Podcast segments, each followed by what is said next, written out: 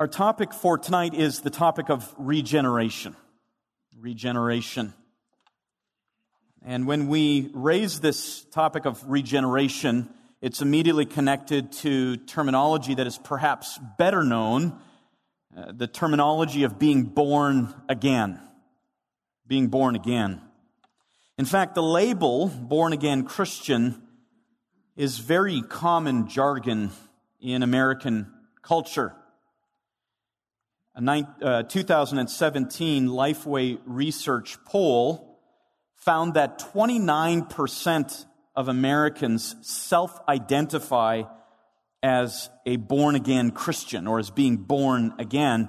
And another 6% were not sure. Maybe they were, maybe they weren't. But just think of that. Roughly one in three people would claim, and the reality of statistics, you know, there's truth, lies, in statistics, right? But, uh, you know, 30% of Americans would call themselves born again, regenerated. Now, all of that comes down to what the definition of being born again is. What does it mean to be born again?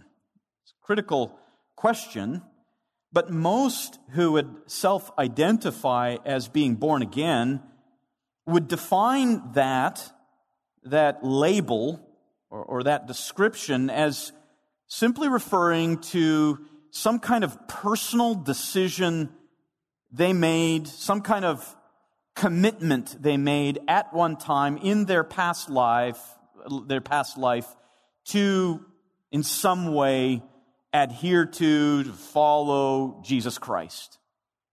And that that commitment now has some kind of influence in their lives.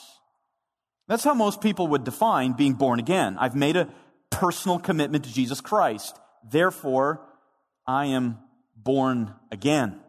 That's how many in our culture would use the term. And really, that's probably how many Christians in the church, those who are regular members of good, solid churches, would, would probably define what it means to be born again. I made a profession of faith. Therefore, I am born again.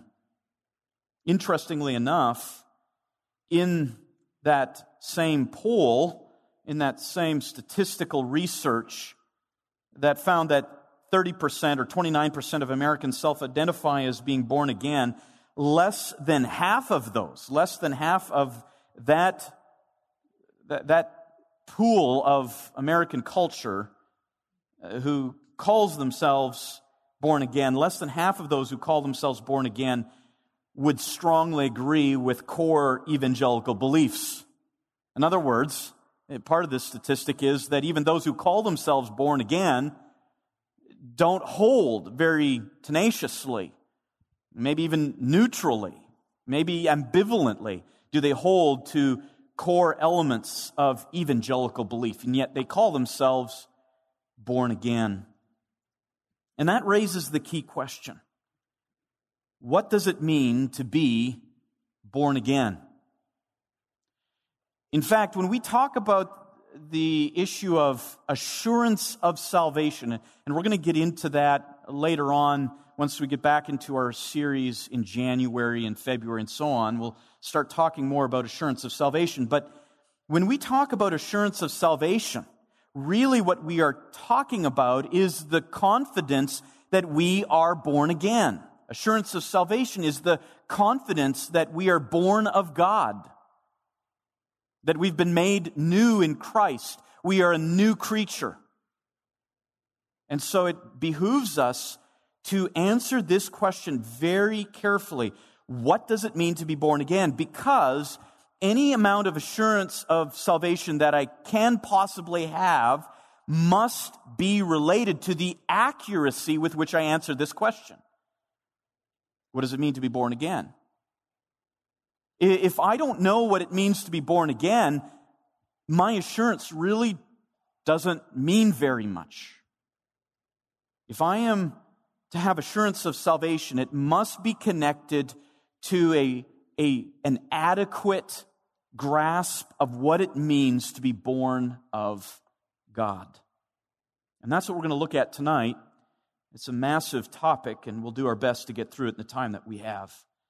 Now, by way of introduction, last week we looked at the concept of calling. In particular, we looked at the concept of the effectual call. And we noted that that study began our series of what we call the application of redemption. The application of salvation. That salvation, first of all, was planned in eternity past. It was arranged. And then salvation was accomplished at a historical moment in time in the life of Christ, particularly in his cross work.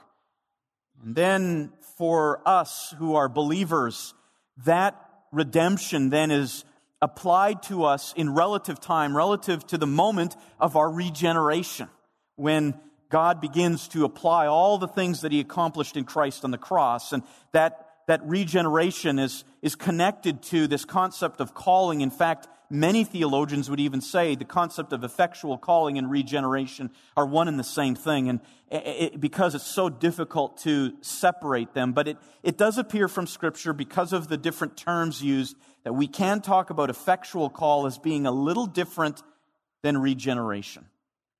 And tonight we're going to look at the concept of regeneration. We're going to focus our thoughts on this term, regeneration, on its synonyms and see what the scriptures say on this issue. And in a word, and let me begin with this very important idea. When we talk about the doctrine of regeneration, this is very important to grasp. The doctrine of regeneration is God's response to the reality of total depravity. We talked about total depravity several months ago. Total depravity we defined as the the, the, the, the teaching that refers to the devastating impact of sin on the person. And we notice that it covers three related concepts. Total depravity refers to the pollution and corruption of all aspects of a person his mind, his will, his affections. That was component number one. A, a, uh, uh, second component here was that total depravity relates to the complete inability of a person to please God. Total depravity does not mean that everybody acts as wickedly as they could, not at all. But total depravity does teach, as, as we looked at Scripture and Scripture's testimony, that even though man isn't as evil as he could be, whatever he does do apart from Christ is not pleasing to God. It is mixed with all kinds of selfish motivations to such a degree and, and, and, and is so pervasive that the one who is ensnared in his sin doesn't even know he is ensnared in his sin. It results in this complete inability of a person to please God. And then, thirdly, when we talk about total depravity, we're also talking about its extent as it relates to all humankind. It's, it's not that some are totally depraved and others aren't based on culture or conditioning, or that babies aren't totally depraved but adults are, or things like that. No, every single human being, uh, apart from Jesus Christ, the perfect man, every human being is described as being in this state. We could look at Jeremiah chapter 17, verse 9. The heart is more deceitful than all else and is desperately sick. In Ephesians chapter 2, Paul says that he's referring to those who have been made alive, but he says, You were dead. You were dead in your trespasses and sins, in which you formerly walked according to the course of this world, according to the prince of the power of the air, of the spirit that is now working in the sons of disobedience. Among them, we too all formerly lived in the lusts of our flesh indulging the desires of the flesh and of the mind, and were by nature children of, the wrath, uh, of wrath, even as the rest. That's total depravity. Or we could look at Romans chapter 3, verse 10, which says, There's none righteous, no one righteous, not even one. Paul says it very clearly. There's no exceptions. All are totally depraved. And that then raises the question how can a person who is dead in trespasses and sins, whose mind is at enmity against God, and who cannot do that which is well pleasing to God, how can such a man answer a call to the fellowship of Christ? As John Murray asks. How can a person dead in trespasses actually do something like believe in a way that is pleasing to the Lord? How can that happen? That is where the doctrine of regeneration comes into place.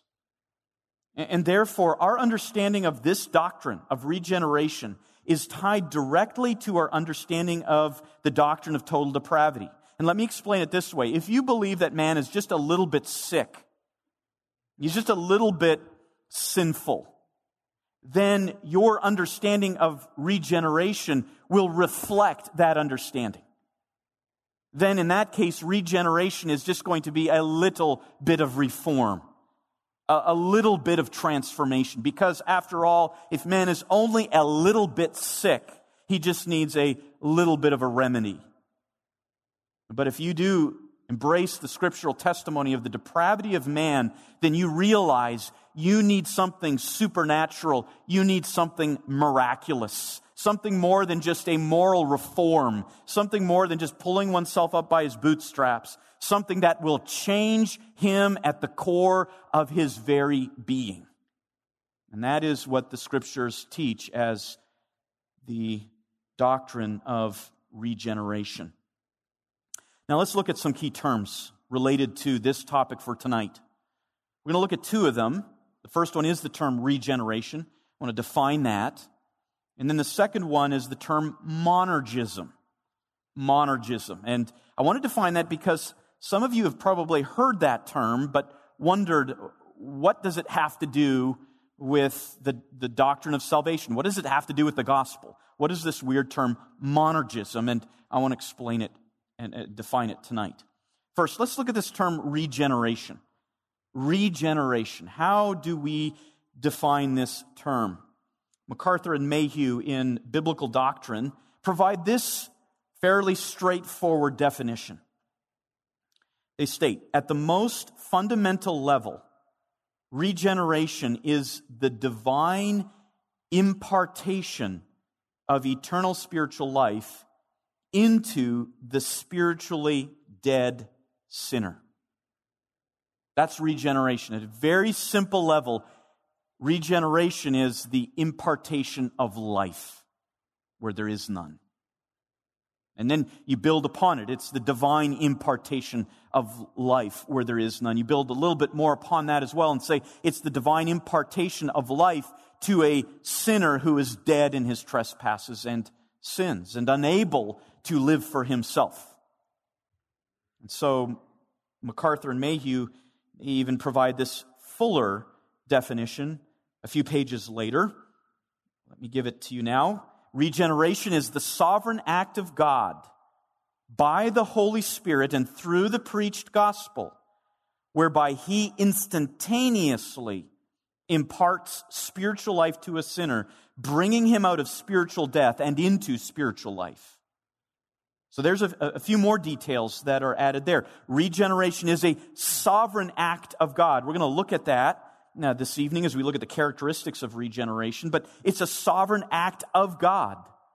It is done by the agency of the Holy Spirit. He is the chief member of the triune Godhead who is involved in imparting this life. It occurs together with the gospel, not apart from it. And he instantaneously, in a, in a split second, in a moment, imparts spiritual life in such a way to bring that sinner out of his deadness and into newness of life. Let me give you another definition here, and definitions are helpful. We can see the, the common ways that theologians have defined these terms, and we can grasp the, the key concepts then that we see common in all these definitions. John Murray defines regeneration this way a change which is radical and all pervasive, a change which cannot be explained in terms of any combination, permutation, or accumulation of human resources. Stop there. What he's saying is that this radical change that occurs at the moment of regeneration, this all pervasive, radical transformation, cannot be explained in terms of any human activity as if we ourselves produce it. It's not because of any combination, permutation, or accumulation of human resources. He continues. A change which is nothing less than a new creation by him who calls the things that be not as though they were, who spoke and it was done, who commanded and it stood fast. This, in a word, is regeneration. Now, we're going to look at uh, uh, several characteristics of regeneration, but before we do, uh, just a, a, few words here about the general biblical testimony to this doctrine. The word regeneration actually only occurs in the Bible in two places. That, that specific term, regeneration. It occurs in Matthew 19, verse 28, and Titus 3, verse 5. In Matthew 19, uh, verse 28, it's actually referring to creation, to a renewal, a rebirth of creation that is going to happen at the beginning of Christ's reign here on earth. Jesus talks about that in Matthew 19, verse 28. So that really doesn't have to do with our salvation per se. But the, the only text that does use this term regeneration with respect to our salvation is Titus 3, verse 5. And I'll read that a, a little bit later. But that's the only time when the actual term regeneration is used uh, in the, the New Testament in particular to refer to our salvation. Nonetheless, there are many other synonyms that can be found in Scripture which testify to this doctrine. So, in fact, we actually find other terms used much more frequently to describe this event. So, for example, in the Old Testament, you have the concept of the circumcision of the heart, cutting off the deadness of the heart. That was an Old Testament synonym for what we call regeneration. The giving of a new heart. And by, by, the way, that one was in Deuteronomy 30, verse 6, the circumcision of the heart. That is referring to regeneration. We also read in Ezekiel 11, verse 19, and 36, verse 26, that of giving a new heart or giving a heart of flesh. That too is a reference to the doctrine of regeneration.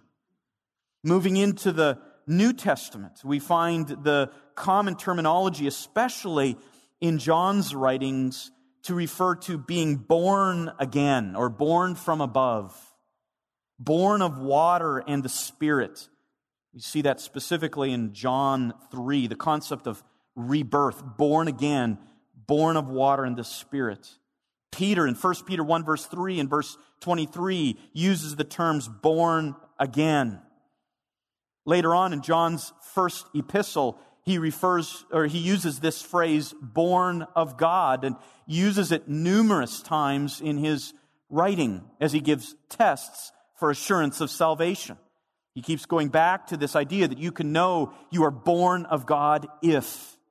And that again, that phrase, born of God, is a reference to regeneration. The, the phrase to make alive or to give life, we see in Paul's writings in Ephesians 2 verse 5, he made us alive. Colossians 2 verse 13, he made us alive. The giving of life, 2 Corinthians 3 verse 6. Also in Paul's writing, we have this term new creation.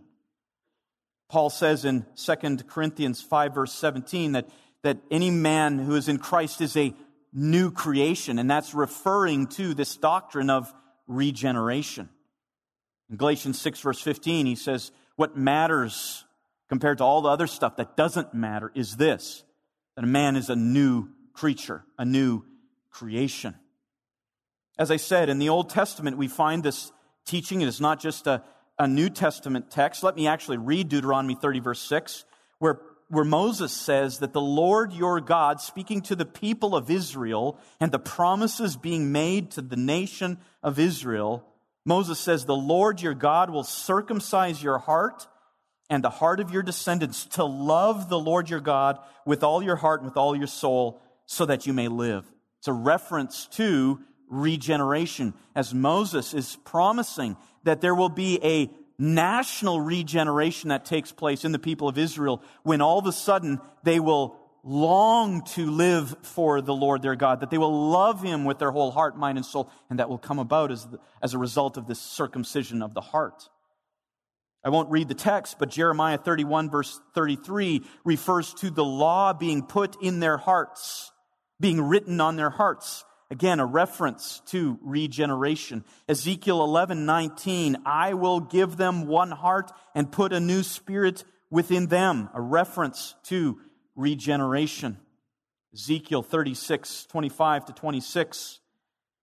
The Lord promises regarding the nation of Israel, I will sprinkle clean water on you. He's not referring to actual H2O. This is a spiritual cleansing. He says, I will sprinkle clean water on you and you will be clean. I will cleanse you from all your filthiness and from all your idols. Moreover, I will give you a new heart and put a new spirit within you. I will remove the heart of stone from your flesh and give you a heart of flesh. That is regeneration terminology. As I said in the New Testament, John the Apostle speaks of regeneration a lot. And of course, the critical text is John chapter 3, verses 1 to 8. Let me read this text. We're going to come back to it and draw observations from it. John 3, verses 1 to 8, that foundational text about regeneration. Now, there was a man of the Pharisees named Nicodemus, a ruler of the Jews. This man came to Jesus by night and said to him, Rabbi, we know that you have come from God as a teacher. For no one can do these signs that you do unless God is with him. Jesus answered and said to him, Truly, truly, I say to you, unless one is born again, he cannot see the kingdom of God. Nicodemus said to him, How can a man be born when he is old? He cannot enter a second time into his mother's womb and be born, can he? Jesus answered, Truly, truly, I say to you, unless one is born of water and the Spirit, he cannot enter into the kingdom of God. Stop there for just a moment. I'm not going to spend much time on this, but when Jesus said that unless a man be born of water and the Spirit, he cannot enter into the kingdom of God, that is a reference to those verses we read out of Ezekiel chapter 36, verses 25 and 26, where, where the, the promise is given that God is going to sprinkle with water, referring to spiritual cleansing, and put his Spirit within them Jesus is referring to that text here in John 3. So it's not baptism that's referred to when Jesus says that one must be born of water and the Spirit. It's a reference to Ezekiel 36, 25, and 26. Now Jesus continues and he says this That which is born of the flesh is flesh, and that which is born of the Spirit is spirit. Do not be amazed that I said to you, You must be born again. The wind blows where it wishes, and you hear the sound of it, but you do not know where it comes from and where it is going. So it is with everyone who is born of the Spirit.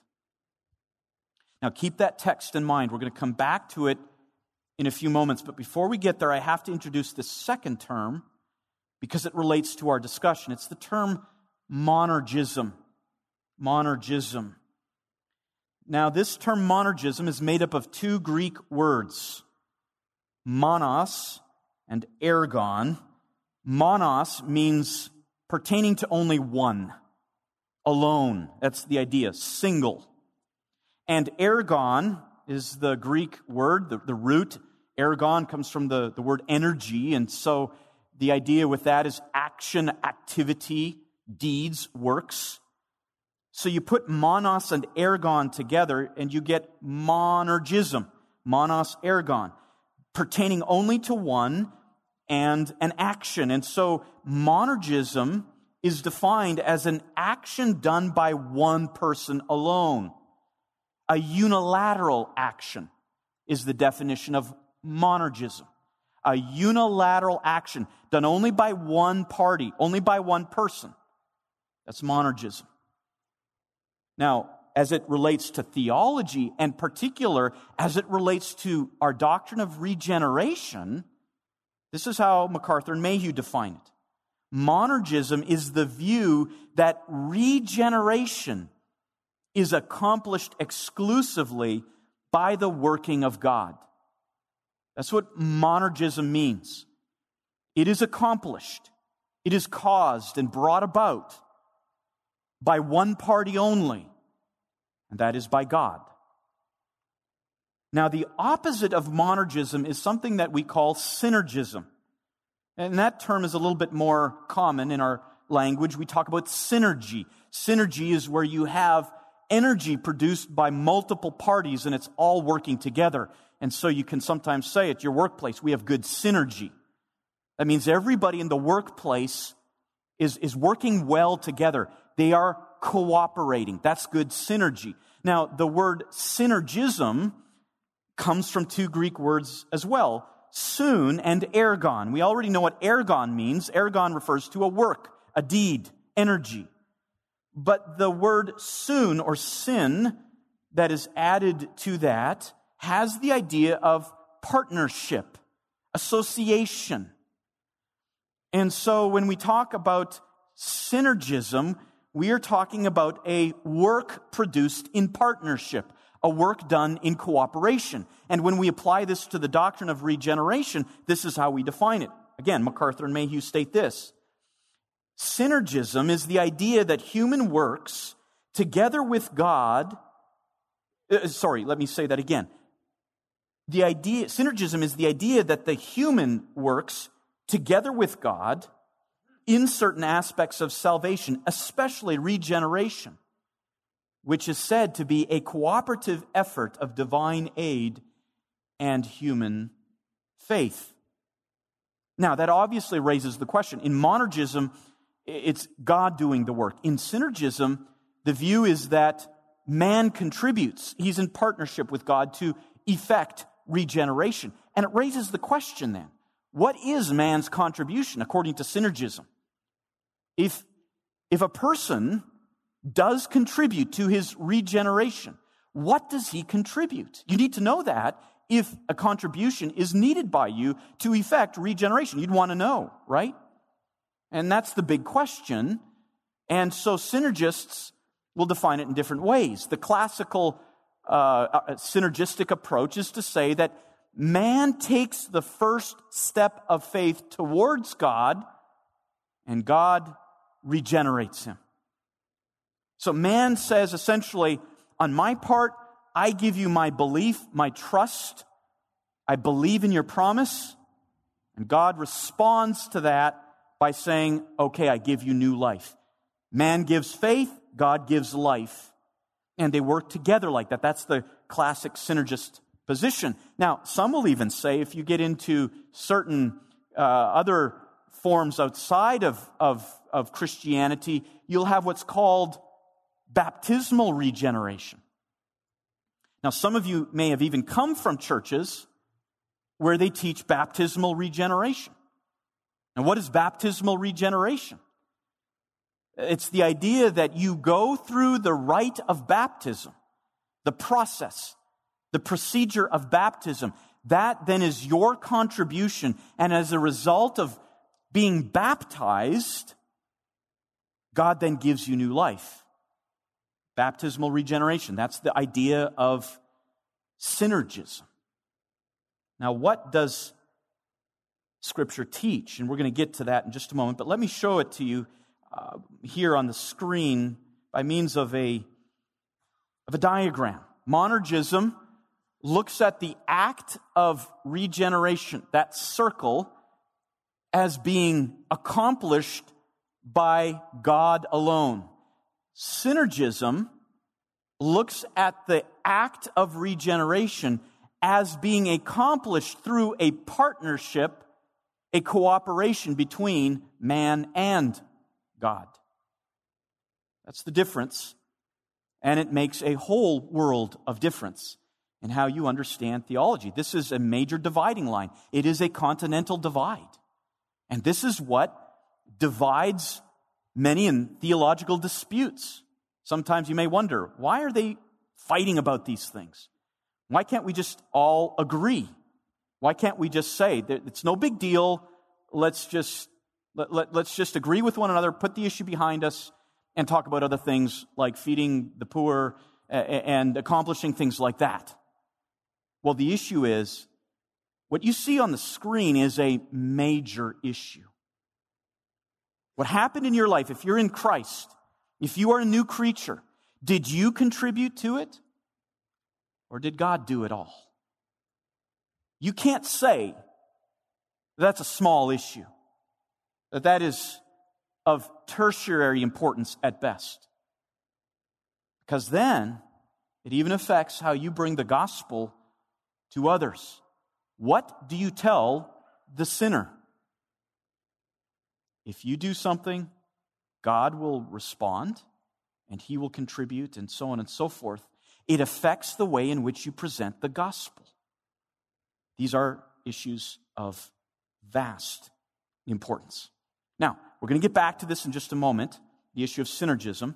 But now, what I want to do, or monergism and synergism, now what I want to do is look at some essential characteristics. We're going to go through some texts in the time that we have and look at some essential characteristics of regeneration. And by doing this, we will see Scripture's testimony about the nature of regeneration. Let's look at these quickly. Number one, regeneration, first and foremost, is a sovereign and unconditional act of God. Regeneration, as Scripture defines it, is a sovereign and unconditional act of God. What that means is that this lies fully within the purview of God's free activity and His alone. And we have, we don't need to go very far to look for this at all. We just need to look at the analogy of birth itself. The analogy of birth. Let me quote a couple of texts. John 1, verse 12 to 13. But as many as received him, to them he gave the right to become children of God, even to those who believe in his name. Now, usually that verse is quoted by itself. Verse 12.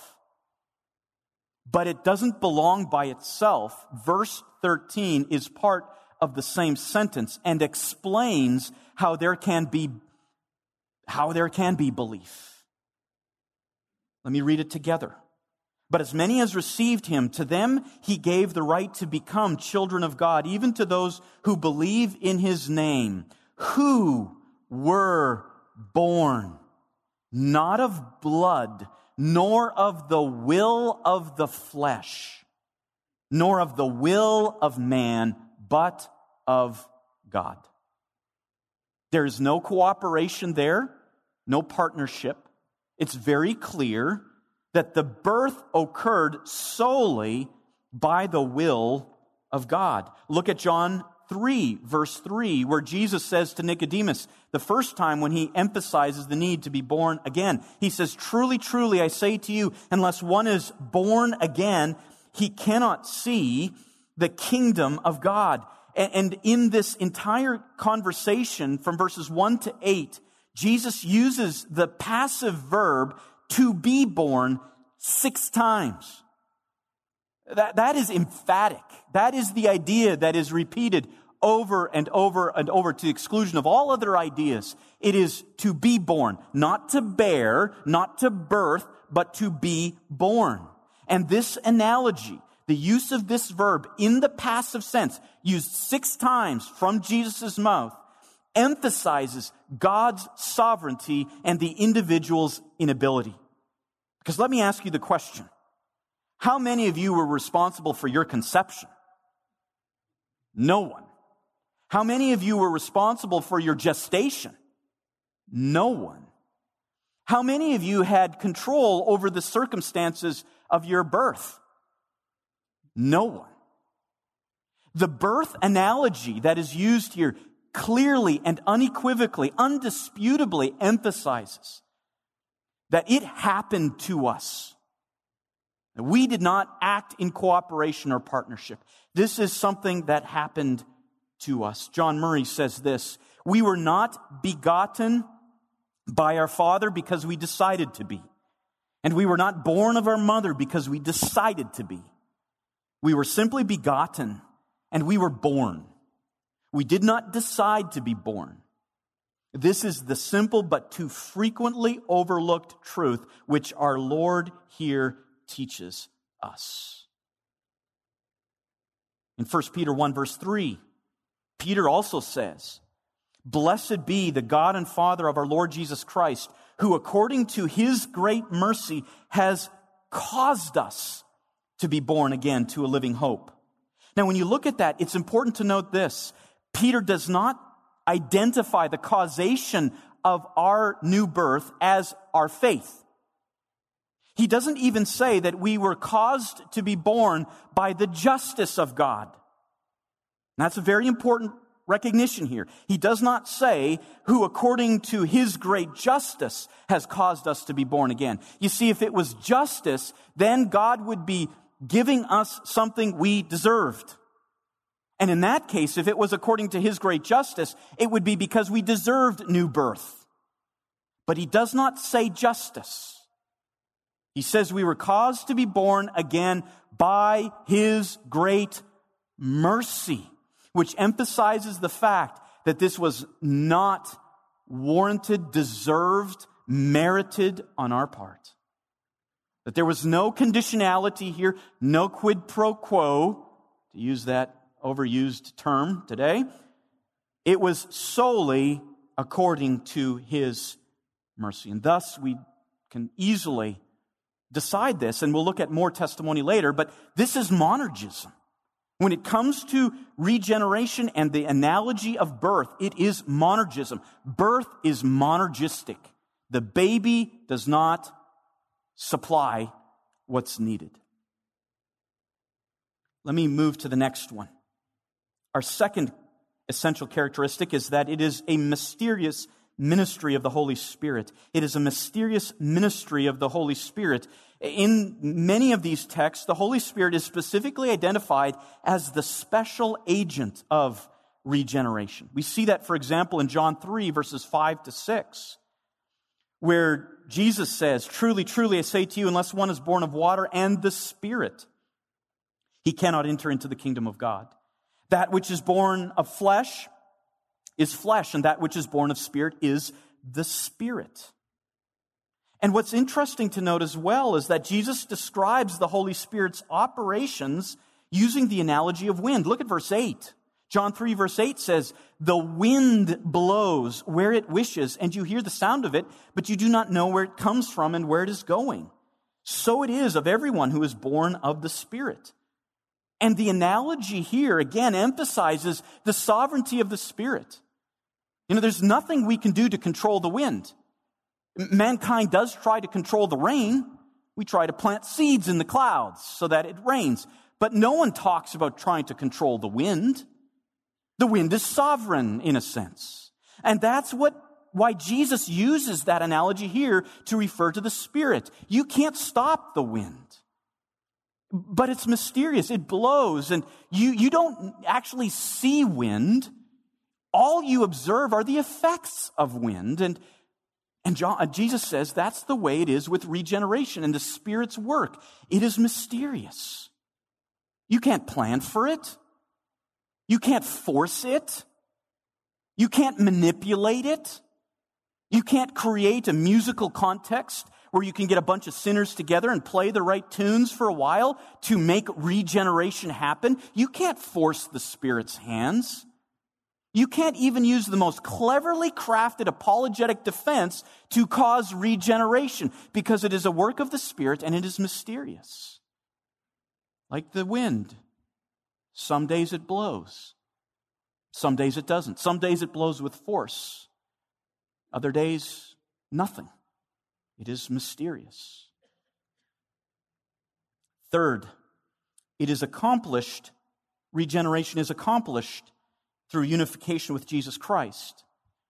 I'm not going to spend a lot of time on this because we're going to come back to the topic of union with Christ later on. But we do find, especially in Paul's writings, that as he describes regeneration, he ties it specifically to the life of Christ. Ephesians 2 verse 5. Even when we were dead in our transgressions, he made us alive together with Christ. Colossians 1 verse 13, or 2 verse 13. 2 verse 13 says, When you were dead in your transgressions and the uncircumcision of your flesh, he made you alive together with him, that is Christ. And the idea is, is that the life we received is a life that is tapped into the life of Christ. So you need to understand that when you were given new life, when this mysterious sovereign work of God happened to you, it was the life that finds its ultimate source in the life of Jesus Christ. That's the life that is now pulsing throughout your being. The life that He provides, the life that He has purchased. It is union with Christ. In 1 Corinthians 15, verse 22, Paul says, For as in Adam all die, in other words, for everyone who is united to Adam, everyone, who shares union with Adam, they all die. So it is that in Christ, all will be made alive. All who are united to Christ, all who are placed into Christ will be made alive. Just understand that. That is the kind of life that we have been given. It is no small thing but rather the life we experience as, be, as having been regenerated, being born of God, is tied directly to the life of the one who purchased our salvation on the cross. Number four, regeneration occurs in conjunction with the ministry of the word. James 1 verse 18 says, In the exercise of his will, God brought us forth by the word of truth. The same idea is presented in 1 Peter 1 verse 23. For you have been born again, not of seed which is perishable, but imperishable. That is, through the living and enduring Word of God. And so the idea here is that the Spirit operates to implant in us the life of Christ, but He does not do so apart from the preaching of the gospel. But that's the means that He uses as He brings life to us. In other words, we do not expect regeneration and shall not expect regeneration there where the gospel is not preached. It is only there where the gospel is preached that the Spirit works in and through the word to accomplish regeneration. Number five, regeneration radically and instantaneously transforms the core of our being. John 3, verse 6 says, That which is born of flesh is flesh, and that which is born of the Spirit is spirit. These are two very different things. 2 Corinthians 5 17 says, If anyone is in Christ, he is a new creature. The old things passed away. Behold, new things have come. Galatians 6 verse 15. For neither is circumcision anything or uncircumcision, but a new creation. Now, as we look at the nature of this radical transformation, notice a couple of subpoints here. First of all, this radical transformation, this regeneration, is neither an addition to or subtraction from our existence. It is a transformation of our condition. It's not that something is just added to us. It's not just that something is taken away from us. It is that what we have is transformed. And it's very important to notice this. Sometimes Christians will misspeak and say that we have two natures the old sin nature and the new nature. Technically, that's not correct.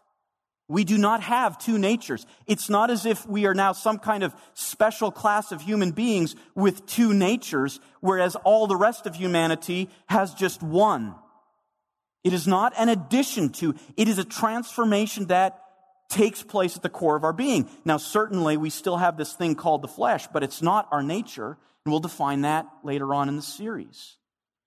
The old man, the first man, the natural man is gone in the core essence of our being as those who have been regenerated. The new man, the spiritual man, has come.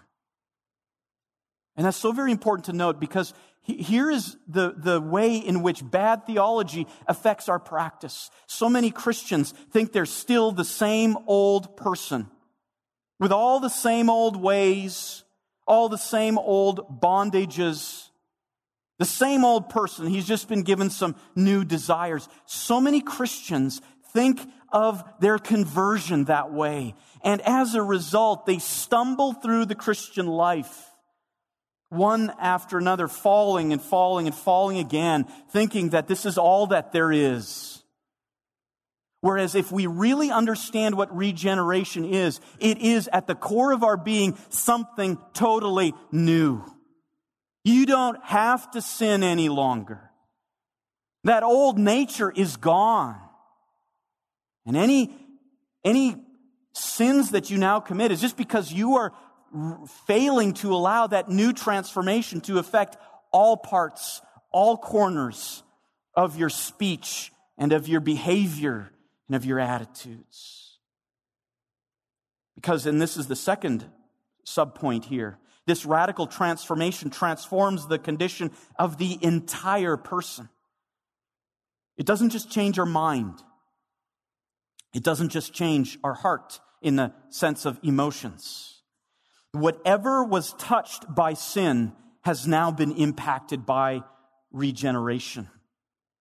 Sinclair Ferguson puts it this way regeneration is as all pervasive as depravity.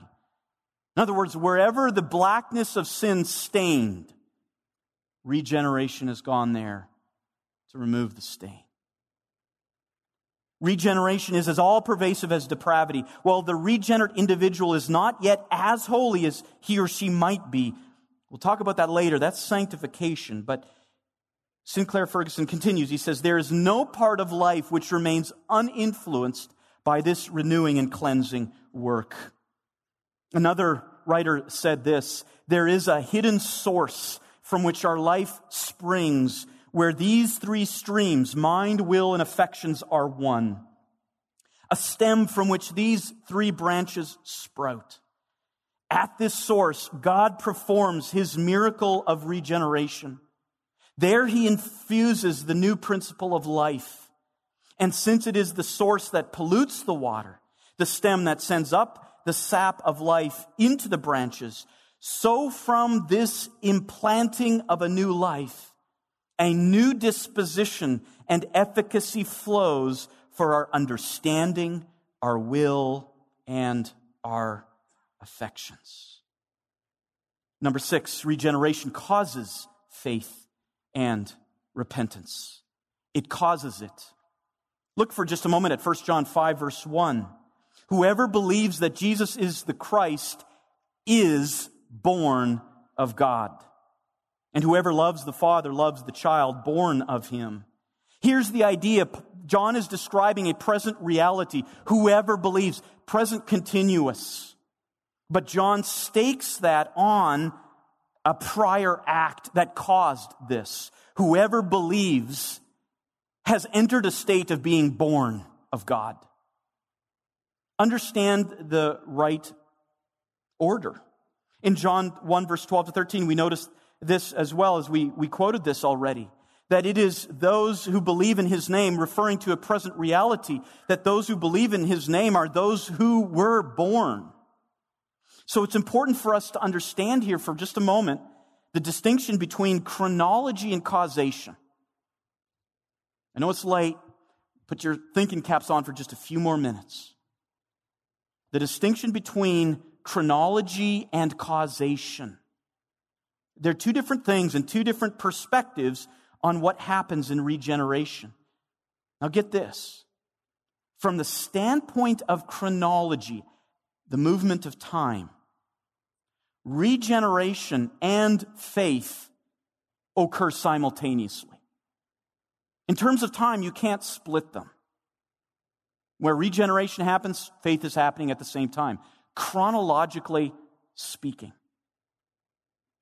But from the standpoint of causation, one is the cause, the other is the effect. Let me show it this way. Let's look at it from the standpoint of chronology, the movement of time. How do we understand the moment of salvation when salvation is first applied to us? We see it this way. Regeneration and conversion are like one dot. You can't distinguish. They're simultaneous. But if we look at it from causation, this is what we see. That in the process of salvation, these two things are different. Regeneration and conversion, or regeneration and faith. They're different, with one causing the other. And again, go back to that text which I read from First uh, John, uh, 1 John 5 verse 1. Whoever believes that Jesus is the Christ, that is your profession of faith. That Jesus, the historical person of Jesus, you, when you profess Him, you are showing that you are born of God. Not that you are being birthed as in a process, but that you have been born. And the way that the grammar works there is to show causation, that it is the being born of God that causes the one to believe that Jesus is the Messiah of God. We could look at other texts, but keep this important distinction in mind. Because, and here's an important thing to note the regenerate person does not feel regeneration take place? You might say, well, sure I did.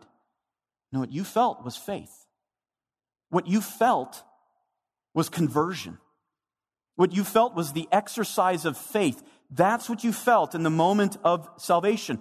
But regeneration takes place below the level of consciousness, but it is a cause that inevitably and, and, and essentially and of necessity must create the experience of faith. And in our, in our testimonies, we think back to what has happened to us, what we feel, and what we feel at the depth of our being is this new exercise of faith, this profound sense of remorse and repentance over sin.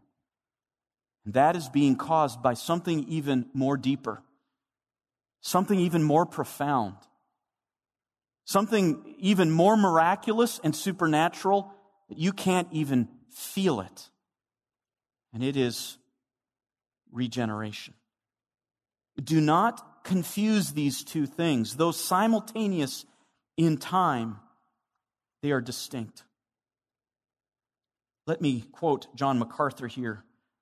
He says, There can be no repentance or faith until the heart has been recreated. Stop there for just a moment. Remember what I had just said before about total depravity.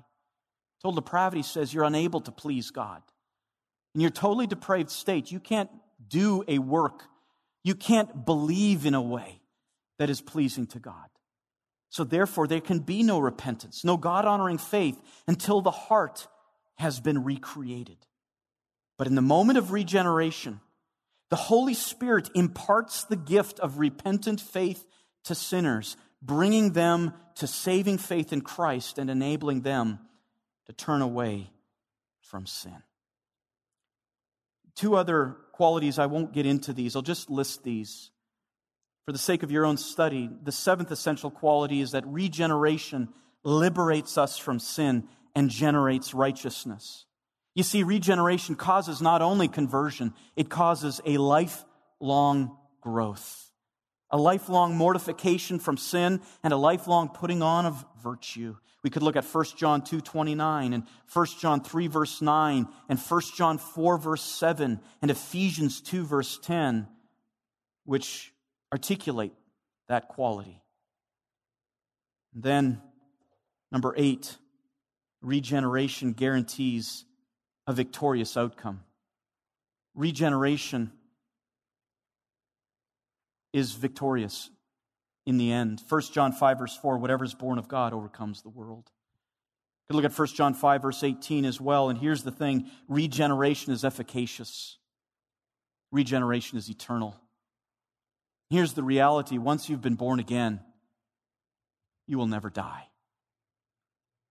Think of that.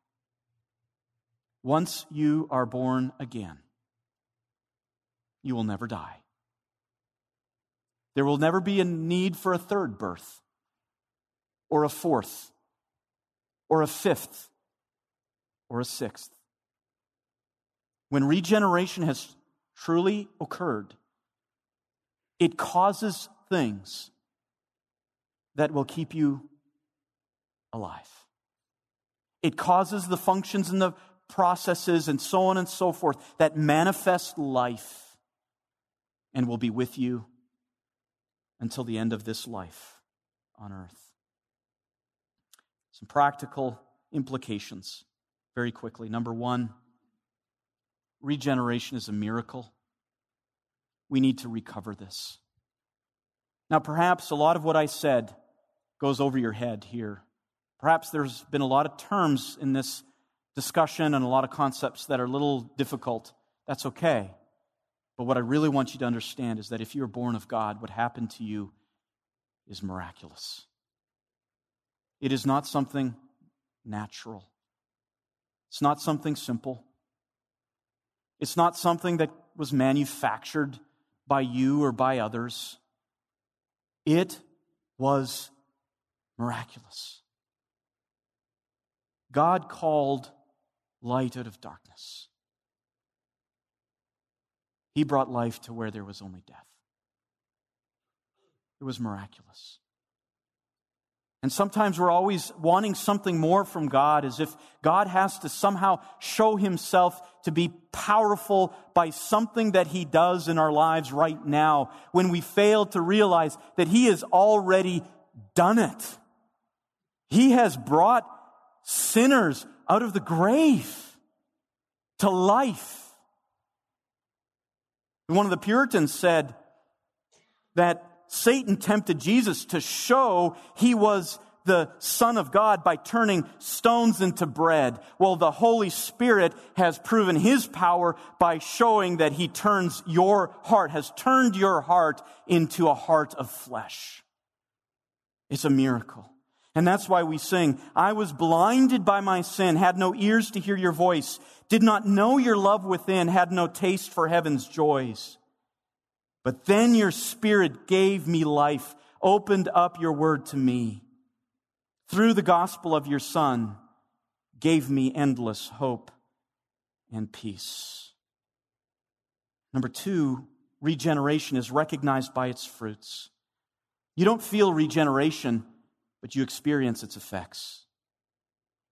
And what I want you to do now is to go home and to evaluate your life and say, for me to know whether regeneration has taken place, know whether I'm born of God, do I see the biblically described effects of regeneration?